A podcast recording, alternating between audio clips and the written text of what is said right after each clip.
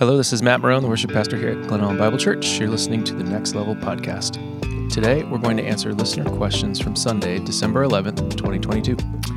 Hello, I'm John Vandervelde, the executive pastor at Glen Ellen Bible Church. Hi, I'm Simone Halpin, the executive director of Naomi's House. And I'm Kelly Brady, and I serve as senior pastor here at Glen Ellen Bible Church. Thanks so much for tuning in to the Next Level Podcast.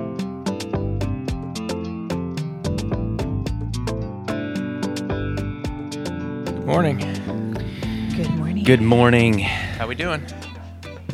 I have a question. It just came to me very moment. Yeah. Do you all have your Christmas shopping done? And well, I guess I can't ask what did you get them in case people listen. But I've got it done for the most part, like 90%. Yes. Okay. I'd say I'm 10% in. Oh, okay. It's a struggle. Slow and steady. 30. I just want to know 30%. If you got your wives their presents or if you exchanged presents with your wives. Yes. Yeah. I feel like this is a trap. No. I know. I feel like you're friends with Carrie and like you're laying a trap or something. No, I'm just kidding. It's not a trap. I was just curious. Do you exchange gifts? We do. We always say we're not going to. Yeah. And then he surprises me with something. So I'm on to that. You have to be ready. And and vice versa. So we do. We get each other gifts, but it varies from year to year. And do you have a game plan going in? Like, hey, this is what I want. I have already purchased a gift. So that's the 10% you have done. Yeah. Well, there's so many people. You can still have a few gifts and still be at 10%. But it was something that she sent me and said, hey, if you're thinking about Christmas, this was a couple weeks ago, this would be something that I would really like, which she doesn't do that very often. Wait, but now she knows you did it? So then, it's okay. I don't think she'll be surprised that I did it. I don't think she's like, oh, good. Wow, you listened to me. So, but there'll be other things. Yeah. I'm difficult. Like Jennifer just told me a couple days ago, you need to get us a list. Like the boys want to buy you something. I want a $2,000 Les Paul Gibson electric guitar. Make that happen, boys. Well, that's the thing. I would like to have that, but I don't. I know. I say if it's actually something I need, I just buy it. I know, right? And I don't buy a lot of things, and it's just difficult. Yeah. I don't know. I don't know if that's a dad thing. My socks are a little worn out. Yeah. I can give some socks. Nothing exciting, or some upgraded components for my bike. No, and I'd like to have some new Jordans, but that feels excessive. Right? It's like $200 for shoes. I just don't. I don't know what to do with it. Okay, do you buy her things? Yeah, totally. Okay, she's easier to buy for than you are. Totally. Yeah, I think so. Okay. Yeah. Just curious. Have you bought something for Anthony? Maybe. Mm-hmm. All right. Did you buy Sherry's present already? Uh-huh. Yeah. That's thoughtful. You're ahead of the game. Yeah. Why is he thoughtful? And I'm like a punk. Because she sent you a link and you bought it, and then you just told her you bought it. Where's the thoughtfulness in that? It's very transactional. Since you asked. It's very transactional. They have a lot more kids in their house than we do right now. There will be other non-transactional things that will happen at Christmas. Okay. Do all your kids buy for one another as well? No. They don't? No. So we buy, we have a system for each kid. We do that tradition thing of something you want, something you need, something you wear, something to read. Okay. We started that when they were really little. Yeah. And then we've just stuck with it. As they've gotten older, you kind of got to fudge the categories a little bit, something we think you need. Yeah, right. And so, but that's really been so they'll send us ideas. They'll send us share a note on their phone that says here's what I want. And it'll be or what I'm interested in. And then we kind of sort through all that. And then we just figure out what they actually, what works. Yeah. So Maddie and Eli made us PowerPoints this year that include of the things they wanted in priority. So all of the red slides were urgent. These are the things I want. Yeah. Then moved into yellow. These are some ideas. High, I like these a lot, but not quite as much as the red. And then went from there. And even like, here's a $10 gift if grandma asks, and here's a link. Oh, wow. Well thought out. Yeah. Well thought out. A little frightening. A little excessive, though. a little over the top. Well, last year they were like, we would like to make a PowerPoint, but we need a computer to do the PowerPoint. Right. So last year was the computer. Right. It's a master plan. Our kids do the Amazon list and the for the grandparents. Like, and then we just invite the grandparents to the list, and they just go right down it. See, it bothers me when someone sends me their Amazon list. Oh, we had a conversation about this. Oh, you did? Yeah. Okay, go ahead. But their grandparents ask and beg for it. They're like, "Have you got the list done yet?" There's people that don't want to buy off a list that somebody gives them. Yes. Like so they know what they're gonna get for that person, and they want it to be their. I fall into that category. Yeah. It's okay. Well, and it's for us, we have grandparents that live in Long Beach, and we see once every few years. Like, right? They need something. For the past 11 years, Annika has put on her list another dog. It was on her list again this year. Another dog, category 2. Something we need. Yeah. What does it look like when they're older? Cash. Oh. Yeah, that's what Brayden's list was. Just cash. Brayden texts from college. Do I still get to make a Christmas list? Yeah. Said, sure, buddy. Send it away. Send it over. The only thing on the list, money or gift cards, and then something like pants. He's naked and hungry at college. Exactly. Too funny. So we had a special service yesterday. We had the kids. Yeah. In service, had the kids lead us in a couple of songs. Sherry and I were visiting my mother in Tennessee, just catching up with her. It was fun. We put the service on while we were eating breakfast in the morning. You did? And then we rushed. We didn't get to finish service. Did you watch the first one or the second one? First service. Okay. It was live. The second one was visually more entertaining. Yeah, Cooper. Themselves. So I went back and I happened to watch second service to see the Cooper Armstrong show, and it was really stunning. We had fun. That was awesome. Mm-hmm.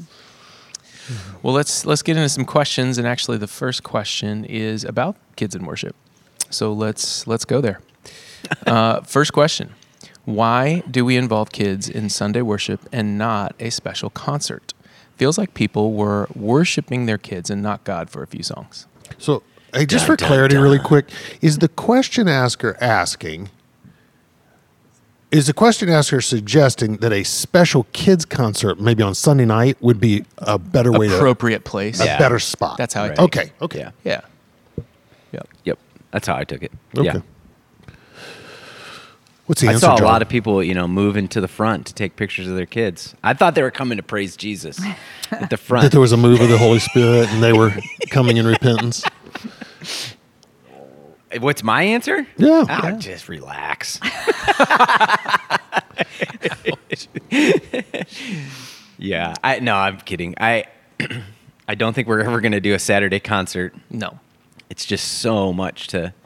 Did we ever do that? I've been here 12 years, and I don't think we've ever done it. Yeah, I can't remember that. We've always done special Sunday morning Christmas presentations. I think there's a lot of value in having the kids up front. Yeah. I think we sang a ton of songs, and there were songs, particularly at the end of service, that were, very worshipful. And I think taking a moment like that to have parents see their kids and celebrate and enjoy their children up front is awesome. I think kids learning to sing and be up front is all. There's all good things. I look at it as a special, like a special music. Like having a soloist or a special instrument thing where... I look at it as an outreach. You enjoy it. Well, to all the families. Yeah, let's be honest. There were people that were in attendance yesterday, I'm assuming, that would have otherwise not have attended. And it's a great opportunity to reach families and extended family members. But that's not the primary reason. It is that. Uh-huh. Right. I think was attendance strong yesterday? Yeah, very strong. Yeah, both services. We had overflow second. Yeah. Yeah, I agree.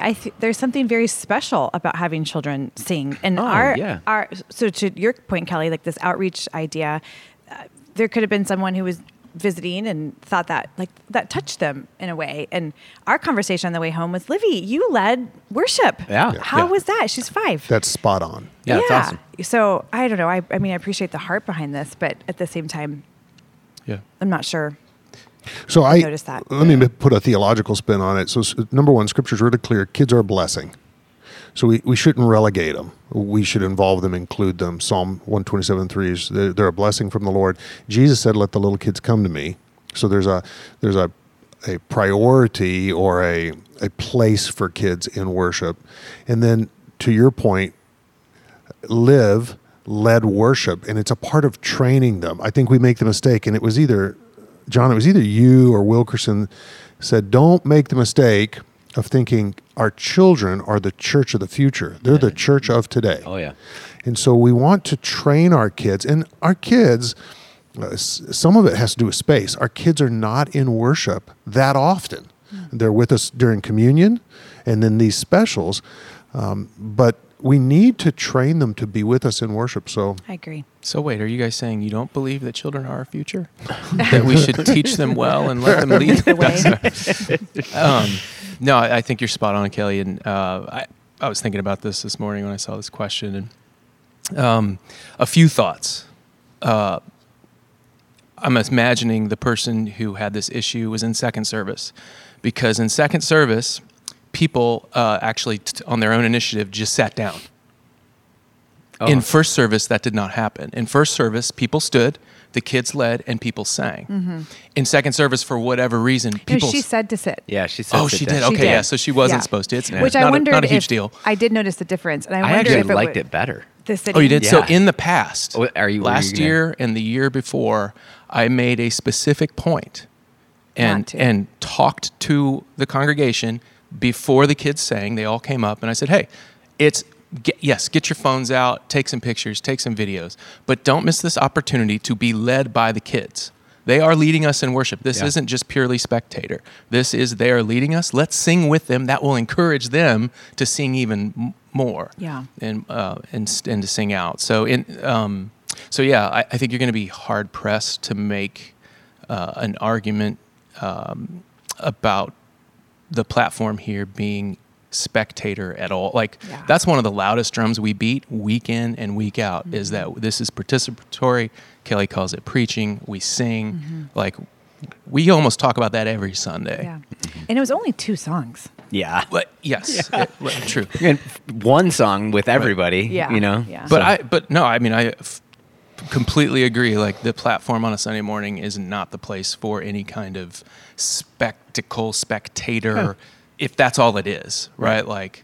There's room for special songs. There's room for we're not doing a show. Yes, but we're not putting on a concert. That's not the intent, and we have been deliberate in the past about outlining what the morning should look like. Ken Dreifelt got up at the end of the service actually commended the congregation for preaching well together. Yeah. In your absence. I know. I appreciate that. Okay, let's go to the next one. How do we keep ourselves from growing bitter while we wait on God, or when he doesn't answer our prayers, or when he doesn't meet our expectations? It's a great question. I think that's the elephant in the room when you talk about waiting on God and the longings of our hearts and all the heavy things that we carry. We try to keep giving to God and waiting on him or being patient. And that's a big part of the life of faith, right? That we should be praying for not only the longings of our heart, but big things that only God can do. And so there is a lot of waiting and wondering and is God going to answer, or having expectations of something that will happen at a certain time or in a certain way. And so I'm not surprised to get the question. I think it's really common in the life of faith. But I thought, one thing I mentioned it on Sunday, and then Ken kind of reinforced it as well, even in his benediction, was this idea of being involved in God's work while we wait. So Zechariah and Elizabeth, they continued to serve in the synagogue. They continued to go about the things that God had called it. It says in the scripture, they were righteous, following all of his commands. And I think that's the same posture we should have, is that we don't just stop and wait. We continue to do the things that we know he's called us to do, the good works that he's set before us to do. And I think we can still find joy and purpose and meaning, even while we hold on to things that we hope God will solve or answer or fix or whatever. Like we can't be swallowed up by just those concerns. We need to continue on. And I think it's important to stay connected with other believers. Sometimes when we start to grow bitter or frustrated or sad or confused, particularly at God, I think the natural thing that we do is we start to pull away from community rather than press into community. And I think it's important to stay connected with others who can pray with you and support you, hear your needs, encourage you. I also think, I didn't get into a lot of this on Sunday, but I also think there's a importance in aligning our prayers and aligning our expectations on what is biblical and what is in God's character to hear or to pray and to expect from him. Like, I don't think there was anything that Zechariah and Elizabeth, we're going to focus on this text particularly, were praying for that was outside of what God would want them to be praying for, I'm praying for a mansion in, Miami on the beach, or whatever it is. Like, we can get prayers, and I'm giving a crazy example, but we can, if you back down from that even just a little. Have you been reading my prayer journal? Yeah. Sorry. I think we can get off track sometimes where we expect things from God that are either inappropriate or outside of how he typically moves and acts, we think that it's something that we need, and it's maybe not something we need. So, yeah. I was glad you brought up continuing to work as you wait. Mm-hmm. I thought that was a strong point, and just it was a good reminder to me. Keep at it. If God still has you in your situation, and you're praying for a situation to change, then there must be work there. There's still meat left on that bone. That's keep going. Yeah. Discouragement, what I would call disillusionment, is an indication for me that I probably had bought into something illusory, not true. Hmm. So I learned from someone that illusion always leads to disillusionment. Hmm. If you're serving something that's not factually true about God, then you will end up. So we can trace it backwards. We can say, I'm disillusioned about this. What illusion was I entertaining? What falsehood was I serving? In my life, it's often just a failure to accept trouble. Mm. Jesus is really clear, John 16:33, in this world you will have trouble. Zechariah and Elizabeth, they had a hard stint. It's not fun to long for a child and that be put off. They had some suffering. Yeah. So the illusion you're saying would be that I shouldn't have trouble. Right. I love God. I follow him. I live right. Why am I suffering? Why do I have suffering? But we know that leads to the disillusionment of. Yeah. I think a warning sign too of maybe arriving to what you're describing is when you ask the question is God going to relent? When am I getting a break? Yeah. I need a break. And the Psalms are full of that question. Right. When, God? Mm-hmm. I feel like that could be an indication possibly of, I don't know that you're not trusting God, but maybe praying for something that is outside of God's will. I don't know what I'm trying to say. I know what you're saying. It makes me nervous when I hear that question sometimes, because I feel like you might not be standing firmly on there is a purpose in everything God does. Mm-hmm. You might not know it at this moment. And I think what's so fascinating about Zechariah's story, which John, you told so well, I think I told you later, Eli was just blown away at your lack of notes, just how well you knew the story, which is an important thing. So when something in your life is going to come your way, you're going to remember the story of Zacharias because you are so familiar with the story. Can you imagine being him and being chosen to go the one you said opportunity of a lifetime to go into the Holy of Holies. And he had every reason to be bitter and angry at God for not having children. In this culture. It's a very human response. Right. Yep. And yet, assumingly, he went in with a humble heart and God met him in that moment through the angel Gabriel. It's just, if you put that perspective on our lives today, which is what I would say the answer for me to this question is, it's really about your perspective and finding the wins in your life. Right. Find the things that you can be grateful for as opposed to growing bitter about the things that you're quote unquote not getting. Mm-hmm. Romans 12:12 says, be faithful in hope, patient in affliction, faithful in prayer. Mm-hmm. Oh, I'm sorry. Be joyful in hope. Yeah.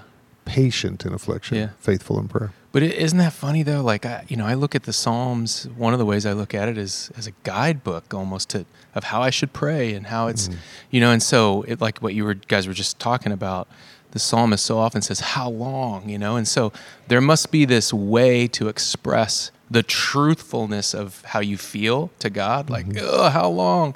But at the same time, your will and not mine. Well, right. I think you spotted it earlier. You nailed it when you said there must be meat on the bone still. There's still work to be done. So I think it's okay to ask how long, but it can't be the only thing we ask. We must, how long and while I wait, what do I do? Mm-hmm. Yeah. And I've often said, okay, Lord, what are you doing here? Mm-hmm. Mm-hmm. Can I have, if I'm going to wait in suffering, what am I to learn? What do you have for me in the misery? And there's some real practical things that we need to ask inside of that. Is this misery coming because of something I'm doing? Have done. Are they natural consequences? God, are you allowing this? Are you bringing this to me? Are you putting this upon me in however you do those things? Mm-hmm. Because I'm to learn and grow? Because you want me to press in more closely? Or is it because you're trying to refine me? Do I have sin in my life that's brought this upon me? I think it's there's different reasons and levels to all of it. I mean, we know that it's all in God's plan and He has a purpose in all of it, but what portion of it is could be a choice I keep making, or a situation I think is right, but it's really wrong, and So let me point out,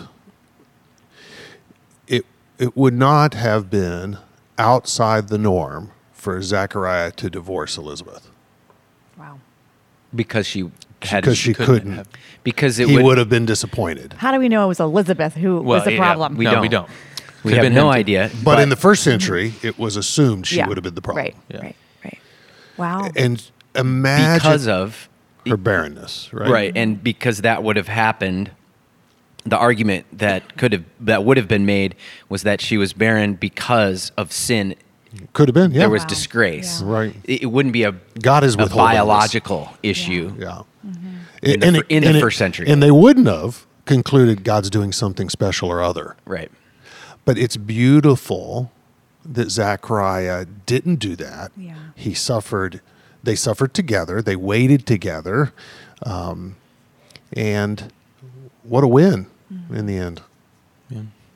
Well, a huge blessing for them both. Mm-hmm. I think that verse, I didn't sit on it very long, but I read some verses at the end of service. The one from James is particularly powerful.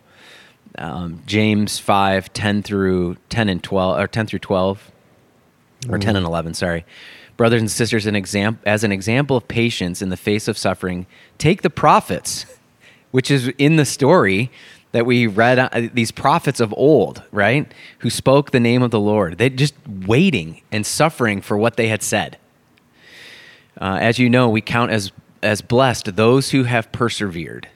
You have heard of Job's perseverance and have seen what the Lord finally brought about. The Lord is full of compassion and mercy. Mm. It's just James connecting the modern, well, at that time, the first century, second century church, to Job, the oldest character that we know in the Old Testament, and to the prophets of old. I mean, we are a people that have that wait, that suffer, that endure. Yeah, we're not the first to suffer. That's what we do. Yeah. We're waiting on the consummation of the kingdom. The people of God are people who wait and persevere and endure and suffer, but remain faithful throughout it. Like, that's our lot. That's a good word. And so radical to think about today, when we literally can have anything we want at the touch of a hand. And we can remove and medicate. And, yeah, we're encouraged not to suffer. Yes. Something's got to be wrong if you're embracing suffering. Mm-hmm. Wrong with you. Mm-hmm. And when you are suffering, or when you're just in a situation that you, if you're listening to this, you're in a situation that you are asking God to change, and He hasn't changed it. He hasn't brought you out of it. One of the worst things you can do is pull away. Yeah. Right. Like, is just to say, all right, God, if you're taking a break, I'm going to take a break. Because then it can get exponentially worse for you. Right. Like, just in your press in is the word. Exactly. To and fellowship. You will find a sweetness. Yeah. I promise you'll find a sweetness. Well, there's a joy in bearing each other's burdens. Yeah. If everybody who's suffering in the moment doesn't join in the fellowship, then we miss out on caring for each other and the sweetness of bearing one another's burdens. I said to somebody last week, I said, we rejoice with those who are rejoicing, and we cry with those who are crying. Yeah. We do both as the people of God. All right, let's go to the next one. What's the significance of someone needing to go before and prepare the way of the Lord? Why did there need to be a voice that cried out from the wilderness? This is a great question. Right? Yeah. It's really good. I've wrestled with that before. Like, what's the point of John the Baptist? Why is he the start of the Christmas story? Yeah. This crazy person. But the only connection, and maybe you guys have others, the only connection that I could make is and I think this is probably true at that time, is that historically, the arrival of a king would be announced before the king's arrival, that there would be a preparation for the king. Yep. So that the community that the king was going to would be humble and honoring and ready. If the king just showed up in a surprise, the town's a mess and the people are doing this. And, well, that's called war. When kings show up unannounced, they're not coming for good intent. There's a caring and reigning king, and then there's a warring king. Yeah, that's it, and which is the second advent. The second advent is going to come without an announcement. The trumpets are going to follow. The trumpets are going to blow, and he's there. Right. Yeah. So that's a great point, Kelly. Yeah, I like that. Doggone it! Way to go! That's some good work right there. That's the only thing I can think of is and in the Roman world, if the emperor were going to visit a city, you're right, it would be announced. They would actually build roads. Yeah, were you going this way? No, I wasn't. But they would construct roads because he wouldn't enter the city alone, and they would have to bring an army. Right. And so, for a city to prepare the way, it's a visual of a king is coming. He's not coming alone, and we've got to get ready. And of course, this is a spiritual getting ready. Yeah. The other thing is, so I think that's all the practical side of it. It makes sense that people would understand it. I also think there's a uniqueness to how God reveals things, right? John was certainly unique. John wouldn't have been the character that would traditionally announce the arrival of a king. A different type king, right? It's a different type of king. It's a different kind of announcement. Different kingdom. It's a spiritual preparedness that they're looking for. And I think all of those things, John's birth, ministry, everything about him, death matches what Isaiah said was going to happen. And so there's this, it's another, and I don't think God is manipulating and trying to piece together some kind of mysterious puzzle so that we understand it all. But to me, it's another piece of evidence that God was good. He prophesied that these things were going to happen, and it happened exactly the way that he had said it was going to happen. And he has a long history of doing that. Correct. Yeah. It's another strong piece of the story that says, wow, God was doing all this, and he had planned it years ago. So it's a faith strengthener. Yeah, right. I also think there's a really practical reality that we rarely get it the first time we hear it. And so in God's graciousness, the Jewish people in particular had this forerunner. They had all the Old Testament prophets, so they had God's word through the writings and the prophets. But he prepares this really unique voice to get the Jewish community ready. And because we're dense, we're not soft often, we're hard ground, it doesn't receive the word sown easily. And so John was preparing the hearts and minds of people to hear the Savior. Do you think he was known? I mean, it says he lived in the wilderness. So he had disciples, some of which then went and followed Jesus. Mm-hmm. Yeah, he was known so much so that Herod had him beheaded because he had gotten mixed up in the political goings-ons. Mm-hmm. It's a little bit like saying... his beheading was so... It's all... The life of John and what happened and all those... You talk about suffering. Suffering and sadness and... Yeah. All right, let's go to... Ready to go to the next one? Yeah. Cool. John talked about how we are a people waiting on the second coming of Jesus, the second advent. I hardly ever hear people talk about this, and I rarely pray for it. Why is that? I don't feel that I'm waiting or longing for it. Am I off base? Yes. No. So direct this morning, John. Relax. No. I don't think you're off base at all. I think that's very normal. I think most people on a regular basis are not praying for and waiting for and longing for the second advent, for Christ to come back and create, you know, the new heavens and the new earth and turn everything that was upside down, right side up. I don't think that is a normal thought or prayer. And should it be? Yeah, I mean, I think, you know, I would go so far as to say I think it's part of the weakness of the American church. Okay, is that we're not longing for the soon arrival of Jesus. Yeah, and I think that's. So I tried to spend some time on like why, I mean, this person is, why is that? Why don't we hear about it more often? Why aren't we praying for it more regularly? And I think there's two things that come to mind. One is I think it's because it's, part of it is because it's so mysterious and there's so much drama and false teaching. Sometimes. Yeah. Mm-hmm.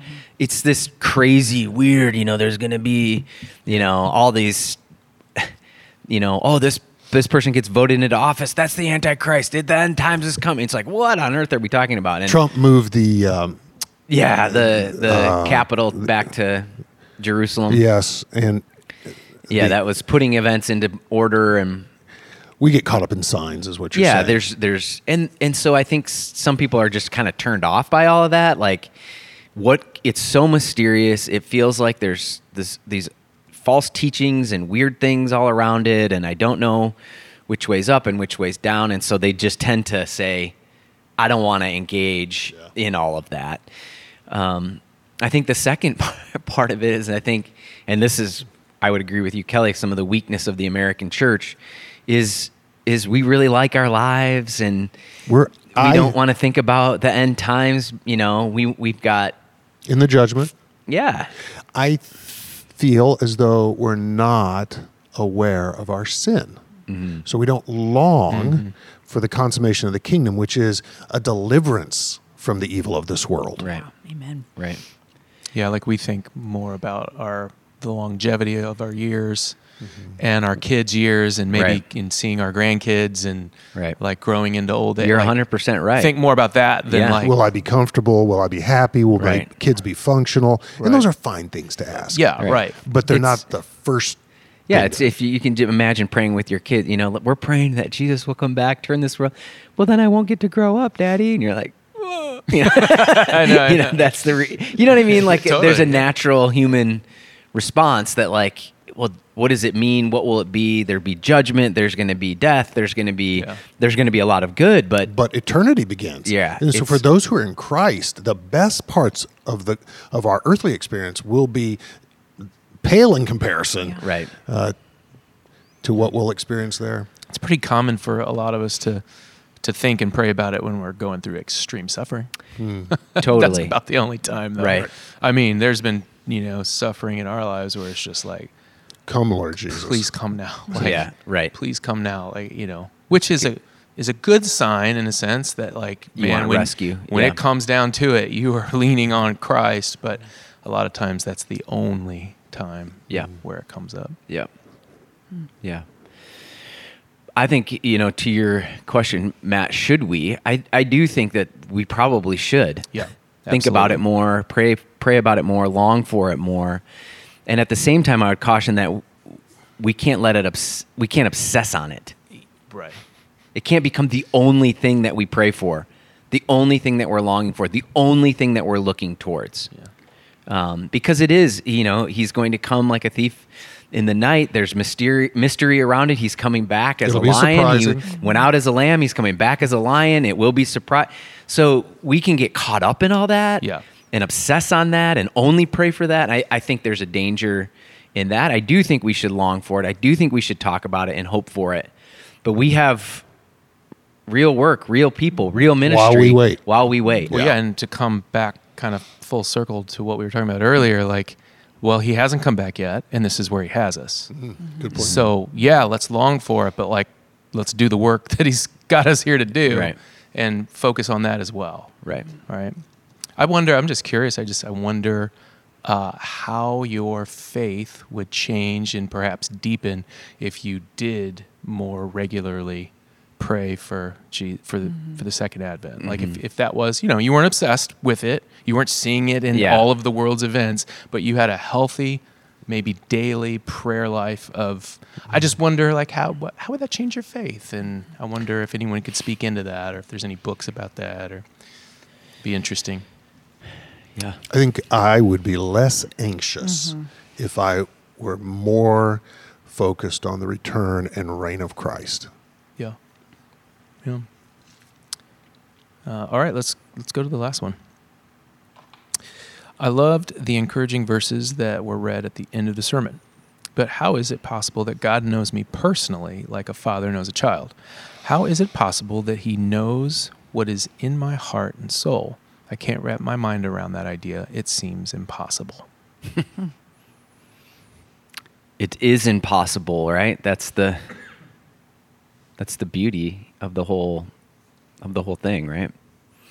I think it's overwhelming too, to a degree, that God controls the cosmos and everything that's going on, and He has created everything, and He is sustaining, and all things are, you know, every breath we take is a gift from Him. Scripture tells us in Job. So it is overwhelming, and it is amazing, and it is impossible, but Scripture also tells us that nothing is impossible with God, right? That's in the story in Luke 1 that you covered in the first week. Mm-hmm. Luke 1, verse 37, nothing is impossible with God. So I've taken in my life, the energy that it takes to try to figure that all out. Like, what is omniscience? What is omnipresence? What is... Like, how can that be possible? How can that all work? And God must be, there's no way God can know exactly what's going on in my heart, or try to nuance that all out and get stuck in all of that. And I've tried to take the stance that I can't figure it all out, and so I'm just going to rest in how amazing and powerful our God must be, that it's just beyond my comprehension. And that has to give me a whole lot of peace, rather than it giving me fear or anxiety or frustration or confusion. I just have to have peace in the mystery of it all. That He is so amazing, so supernatural. He's got this amazing ability to control the entire universe, everything, and yet He hears my prayers. He knows the number of hairs on my head, as Scripture tells us. He knows the brokenness in my heart, the anguish of my soul, is what Psalm says. And I don't know about you guys, but that's where I've rested. I liked what you said, that you've wrestled with the mind-blowing realities of his infinite nature. Yeah. And come to a place of acceptance. And it's brought you rest. There are some who wrestle with it and they can't get it. They can't. Mm-hmm. And they say, well, this was my father for the longest time. Because I can't understand it all, I won't affirm anything as true. Interesting. Yeah. And I think it's entirely appropriate to wrestle with the infinite nature of God, omnipresent, omniscient, all-knowing, and then recognize your finitude, that you are finite. Hmm. Here's what comforts me. It is true that I can't understand everything about God, but I can understand some things.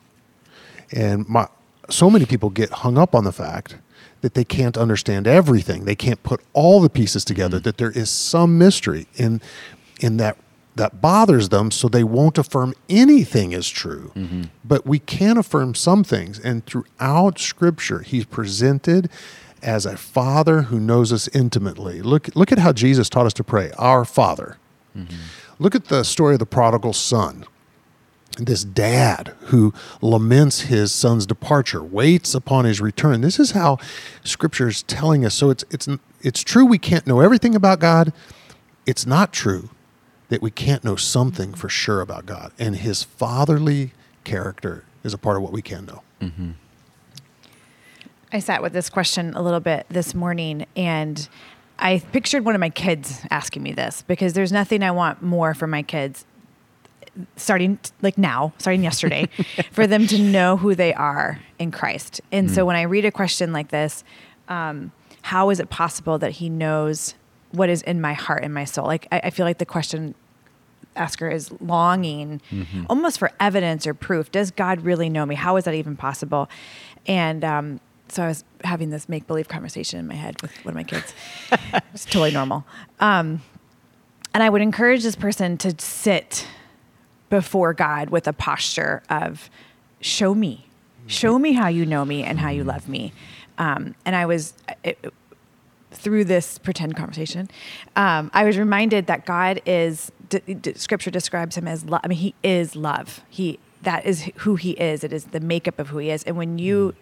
When we know a tad bit of what love toward another person looks like, we pursue them and we want to know them more. And I feel like that God will do that with us. Like if we put ourselves in a place to sit before him and ask him, how do you know me? He wants to show that to us. He wants to show us his extreme love for us and what he's done for us. I don't think that's something he wants to hide from us. So I would just encourage this person to put themselves in a place and a posture to sit under that love and that grace that he has specifically for them. Mm-hmm. And I think he'll show up, Be still and know that I'm God. That's right. Yeah. And we've talked about it before, but there are a lot of spiritual disciplines that are contrary to how we live our lives. 'Cause most of them are slow and quiet, and we live fast and loud. And very loud, especially in my house. And busy. Busy. So spiritual practices tend to be a little bit counterintuitive to how we go about our daily lives, but those are the practices that lead us to the presence of God. And I don't mean to be too bold, but I think he will meet you there. I think he wants you to see how much he loves you.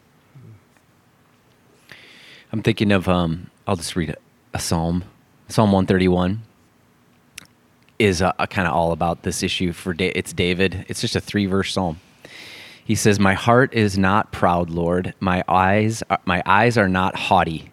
And he says, "I do not concern myself with great matters or things that are too wonderful for me."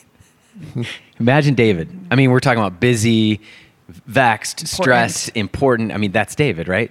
I do not concern myself with these great matters or for things that are too wonderful for me. And then he says, "But I have calmed and quieted myself. I am like a weaned child with its mother. Like a weaned child, I am content. Israel, put your hope in the Lord both now and forevermore." Yeah. you were talking about the fatherly aspects of God. David here draws out the motherly aspects of God, right? That David is, I am not going to be concerned with the great matters, things that are just too wonderful for me to understand. I'm going to rest like a child in the arms of its mother. We've got God being the mother and David being the child. I mean, that phrase, too wonderful for me, is the exact phrase Job uses when God rebukes him. Mm-hmm. And Job is really frustrated. What have I done wrong to deserve all this suffering? And on and on and on the book goes. It meanders. And finally, God says, well, where were you when I hung the heavens? Hey, boy. It's a beautiful, and Job admits, well, you're right. My sufferings and this world, I can't get my arms around. They're too wonderful for me. Yeah. So. All right. Thank you, David. Well, that's all the questions we have for you today. If you have any further questions, comments, or concerns, don't hesitate. Text Next Level Podcast 630-474-6164. Our podcast is dedicated to answering listener questions on two levels, answering specific questions about last Sunday's sermon and also general questions regarding broader topics within the Christian faith. We love God and believe that Scripture is a primary means for our getting to know Him, and our hope is that this podcast extends the learning opportunity for all who want to know God better, strengthening not only your faith, but my faith and our faith together. Thanks for joining us, listeners. Thanks for tuning in to The Next Level.